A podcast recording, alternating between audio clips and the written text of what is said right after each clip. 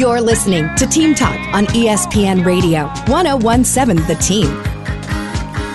Joe O'Neill, Sam Hauser, and as promised, joining us on the Daniels Plumbing, Heating, and Air Conditioning Cool Take Hotline is the head coach for the men's golf team at the University of New Mexico, Glen Millican. And Glen, uh, pretty good start out there in Salem, South Carolina. 14 teams in that region. And right now, I know there's two rounds to go, uh, but you're in second place. Uh, your team went 16 under today. You could, you've got to be very pleased, Glen.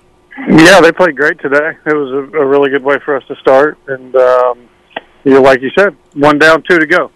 That's right. And anybody that has played golf realizes, you know, hey, it's good to get the first one under your belt, but, you know, you got to get up and do it again tomorrow and the next day as you're trying to make your way to advance in the NCAA and get to the championships here, Glen. Uh, so uh, this region is littered with, you know, great programs Arkansas, North Carolina, Georgia Tech you know, San Diego State, you know, Mountain West, uh, t- you know, so it, it's one of those things where every team you face is going to have the best players in the country that we may see one of these days on TV playing in the tour, Glen.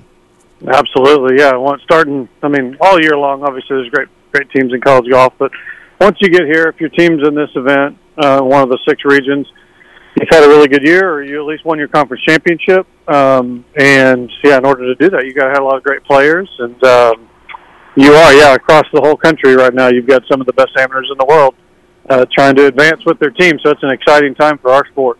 So uh, just talk to us about you. I know you were going to go play wherever they sent you, uh, and there were six different regions that you could have gone to. And when you found out you were going to Salem, South Carolina, a little bit different uh, layout than playing in the West, uh, you know, what was your approach to that, and the, any kind of strategy that went along with it, Glen?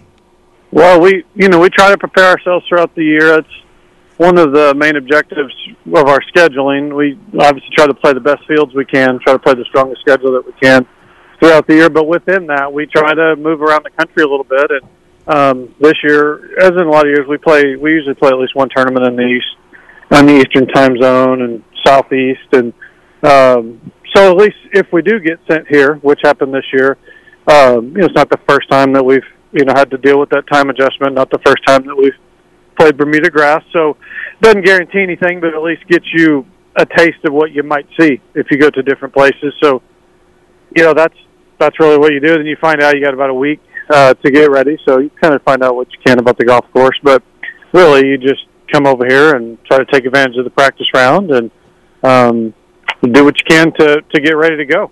Yeah, and at that point, coach, uh, from a psychological standpoint, like what are the things that you tell your group before they tee off tomorrow morning? Uh, you know, obviously at this point, you know these guys have, uh, you know, they they understand their own individual game, uh, but like, what are the things? What are the messages you send when they enter a tournament of this magnitude, coach? Well, today in particular, you know, some things that we that we've tried to focus on the second half of the spring we did well. Like uh, our guys are fine when they get going. They can play good. They're not afraid to shoot good numbers. They've all had success at high levels. The one thing you know when you're counting four guys each day is just everybody has to be prepared to hang in there if it doesn't go your way. And um, and that they really did a great job of that today. You know, Albert was going okay. He makes a double on his eighth hole to go to three over par, but hangs in there and you know catches fire. But that's not always going to happen but if you hang in there and just try to stay composed, you have a chance for that to happen. Uh, Bastion, same thing, was just kind of playing okay, uh, not a whole lot going on, and then all of a sudden, you know, he took advantage of some scoring holes coming in, um, and then Brandon really had it going early, and then he slipped up a touch at the turn, and you know, just could have really could have hurt his momentum, but he he just kept going and and still gave himself a chance to shoot a good number. So. Um, and Carson played solid all day long. But the but those three guys hung in there well and gave themselves a chance to to still play well, even though you know maybe a couple things didn't go their way the first you know five to ten holes. So that you know we'll we'll highlight that to them tonight um, when we talk about it. And but as far as getting ready for tomorrow, I mean, we just have to you know we got to get ready, got to get out there and um, and go play another good round of golf because no. we've still got a lot of holes to count. A lot of holes to count, Coach. And uh, the Carson you mentioned, of course, is Carson Herron, the son of uh, Lumpy Tim Herron, great player, New Mexico Tour player, and uh, he's uh, he came in at six under. He's I think sixth place right now in the overall tournament, uh, which is really neat. Um, like what what are the uh, the similarities or the differences between him and his dad, Tim Herron, Coach Millican? You know. Um they have a lot. Actually, have a lot of similarities. They both have great hands. Um, they both have really long, fluid, kind of natural golf swings, and um, are able to move the ball around quite a bit. I mean, that's uh, it's a unique deal because when I came to school, when I was a freshman, Tim was still here finishing his degree. so I spent a semester with him, and you know, fast forward, oh, I guess 28 years later, whatever it was. I mean, then all of a sudden, you know, talking to Tim about his son coming, so it's it's a really cool situation for me to be a part of. But uh, but they're both I don't know they both they both are fun to be around off the golf course. They're both you know they both have very relaxed kind of like to like to joke around and have a good time um, when we're all together. But boy, when they're from the first tee to the 18th, you know, to the 18th green, they're they are real serious about what they're doing, and um, it means a lot to them. But they have the ability to both just kind of calm down and and execute, even though they're probably feeling a lot of like kind of competitive anxiety or pressure. It's um, it's. I mean, Tim was obviously like somebody. I, I mean, I look. That's one of the reasons I came to New Mexico. Sure. You know, because a guy like that was here. So, um, but uh, but they're both they're both great people, and um, both man, they can both play. That's for sure. They're, they're not afraid to shoot shoot a number four, five, six under par. And when you talk about great hands to those guys that maybe don't uh, follow golf like we all do, uh, th- that really comes down to the touch. Uh, I mean, it can mean so many things, but it's such it's so wonderful to see people that hit it long that are so good around the greens. And obviously, that's what what Carson was today. Whether you know he's getting up and down for birdie or making putts or whatever, uh, yeah. it is a, a thing of beauty to watch there, Glen. Yeah, he just has. Yeah, when I say that, they just both have. I mean, they're both good putters, but just when you see him hit bunker shots, you see him hit little finesse shots or little wet shots. They just have kind of like just soft hands. It's like they're. It's like the opposite of technical. You know, they're not trying to technically hit the golf shot. They're just. It, appears like they're just hitting it just kind of by feel. You know, kind of like they just. I don't know. They just know how to hit the shot. They don't really think about it. So um, those are some of the cool similarities to watch. I just remember you know, kind of looking up to Tim in that way, and then seeing some of that in his son is is uh, it's it's a neat situation for me to be in.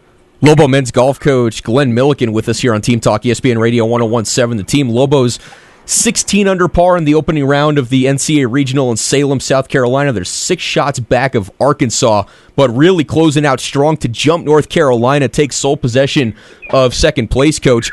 Take us through that back nine and really, you know, especially the last six, seven holes where you guys really made your move up that leaderboard. What was working for you guys, uh, you know, maybe more than anybody else on the course today? Yeah, I mean, first time I've seen the course ever was yesterday, and so you you kind of you know, but you're playing. You got six guys playing a practice round, and you're just you know, everybody's just hitting a bunch of shots. So you know, now that we've been through it, you could kind of see that the back nine is more scoreable. Um, there's three par fives on that side. There's a drivable par four, and um, you know, it, I don't know. I, I I just attribute to our guys staying patient and just letting you know letting themselves be in a position to take advantage of some of those holes. Uh, they drove it well on the holes. You got to drive it well. They um, a couple pretty long par threes, and they hit some good shots. And um, I don't know. I with the three par fives and, the, and number ten being drivable today, you you know you you definitely have some opportunities. It's just about staying in the right frame of mind and and just continuing to play especially Bastion. You know, Bastion hit it pretty good all day. Missed a bunch of short putts early on, but you know, stayed calm and just kind of let himself still continue to just play golf with a with a good frame of mind and and then Bonetta. I mean, Bonetta can just do that. I mean, Bonetta did that one round in conference too. Like, just all of a sudden he makes a couple birdies. I mean that. I mean, he can literally make. I mean, he can make a putt from anywhere, and I mean, he can make all of them sometimes. So, um, he just got he got going. He hit some good shots and made everything. Um, and Carson, I think Carson just played solid all day. He was uh, made a nice eagle on 15 or 16. Um, hit two great shots into a reachable par five to about six feet, and um, made a nice up and down for par on the last hole. But um, I don't know. They they just hung in there. They hung in there, and they they've you know at conference we set our program scoring record thirty the first time we've ever shot thirty five under. Right. Um, over here in South Carolina earlier this year at a totally different golf course, we shot thirty three under. So they've they've played a lot of great golf. These guys have shot a ton of of low rounds this year, and um, I think this was just another really good round of golf that they played. All right, Glen. We'll be keeping an eye. I know all Lobo fans uh, throughout New Mexico and across the country will be keeping an eye because you guys will be out on the course bright and early. You're two hours ahead. We'll be keeping an eye on you. Two rounds to go, but right now in second place. Keep it rolling, Coach Millican. Sounds good. We do. We will. Thanks, guys. Appreciate it. You're very welcome, Coach Glen Millican, the head golf coach at the University of New Mexico. Lobos currently in second place. The women have advanced. Let's see if the men can do the same. All right, that's it for this hour. Uh, when we come back, much more. Scott Galetti's going to join the program. We got a great guest at 625. We'll let Sam tell you who that is in the top of the hour. You're listening to Team Talk, ESPN Radio 1017, The Team.